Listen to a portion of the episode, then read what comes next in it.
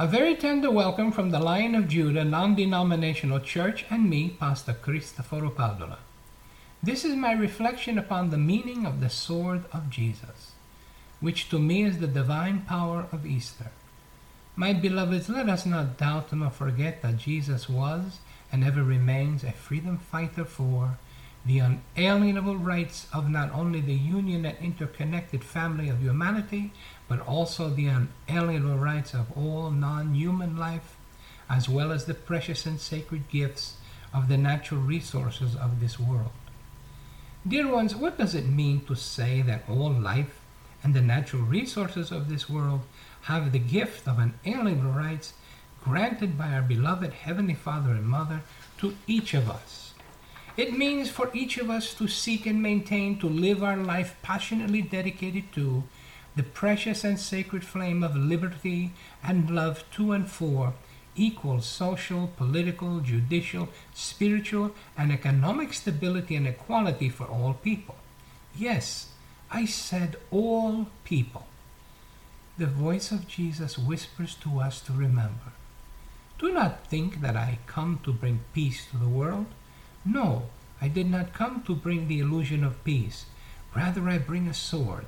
For the unalienable rights of our beloved Heavenly Father and Mother's people is being corrupted, denied, and destroyed by the power of Rome and their collaborators. My beloveds, let us not forget the sword that Jesus refers to is the sword of nonviolence which causes all who seek to corrupt, threaten, destroy, and or deny another person's unalienable rights to feel the pain and despair of all those whose unalienable rights are being corrupted, threatened, denied, or destroyed by the unloving thoughts, feelings, words, and deeds of their oppressors. My dear ones, each of us must decide to choose to take up the non-violent sword of Jesus and dedicate their life to the precious and sacred gift of every person's unalienable rights granted to us by our beloved Heavenly Father and Mother.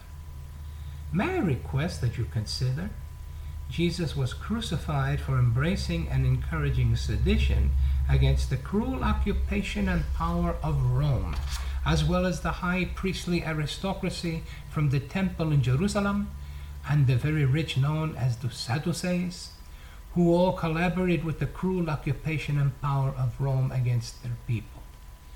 Dear ones, let us consider there were two men also crucified with Jesus who were called thieves, but were in fact members of the Zealot movement. In the original Greek passage of Matthew 26:55, the word lestes, which means thieves, was used by the Romans to label all members of the Zealot freedom fighters movement that fought against the cruel occupation and power of Rome and her collaborators. Further, the punishment of crucifixion was reserved for only those who were accused of sedition and the violent attacks upon or the killing of the Romans and their collaborators. My beloveds, the voice of Jesus whispers to our heart to ever remember that his sword of nonviolence can break the chains of the illusion of death and free us to have eternal life. Anyone who suffers and dedicates their life for the protection of the unalienable rights of the interconnected family of humanity, as well as the unalienable rights of all non human life and the natural resources of this world, need never fear they will be denied our beloved Heavenly Father and Mother's gift of eternal life. For no matter what shadows of doubt, fear, despair, and pain may come upon you, fear not, for our beloved Heavenly Father and Mother is and shall ever remain with you. The promise of eternal life is true. The resurrection of Jesus guarantees and proves that the gift of eternal life is true and ever awaits us. Hence, fear not to stand up and defend and love equal social, political, judicial, spiritual, and economic stability and equality for all people. Yes, I said all people. Amen. Shalom.